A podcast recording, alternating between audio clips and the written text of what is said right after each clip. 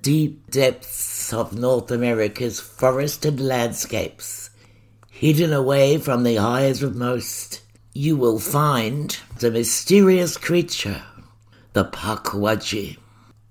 Now, a Pukwudgie is a human like creature standing about a metre high or three foot tall. The appearance is rather strange, with grey skin, large ears, crooked noses, and fingers.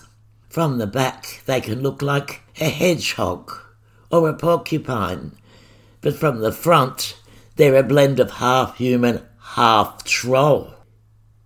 Now, they were once friendly to humans, but these days, Pukwudgies can be mischievous or downright malicious.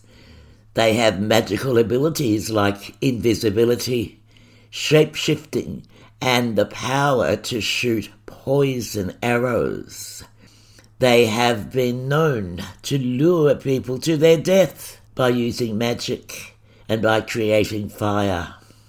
But let me tell you, a Pukwudgie would rather heal than hunt, because overall they tend to be peaceful, patient, and gentle. They're really caregivers, protectors, and loyal friends. A well known Pukwudgie quote is You must not lose faith in humanity. Humanity is like an ocean. If a few drops of the ocean are dirty, the ocean does not become dirty.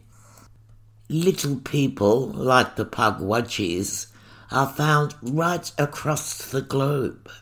Some learned people say that they're symbolic expressions of human fears, desires, or values, that they serve as mirrors reflecting our inner selves, aspects of human nature that we might not always be fully aware of.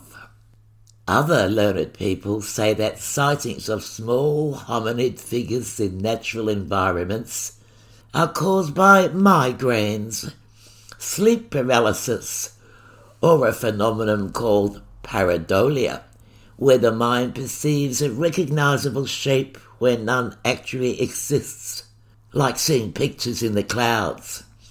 But we know better.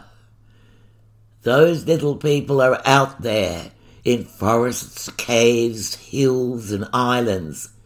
They may offer assistance, guidance, or gifts to those who are kind and respectful.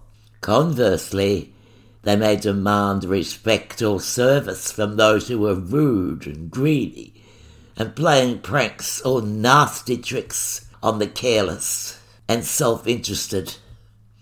I can't emphasize this enough.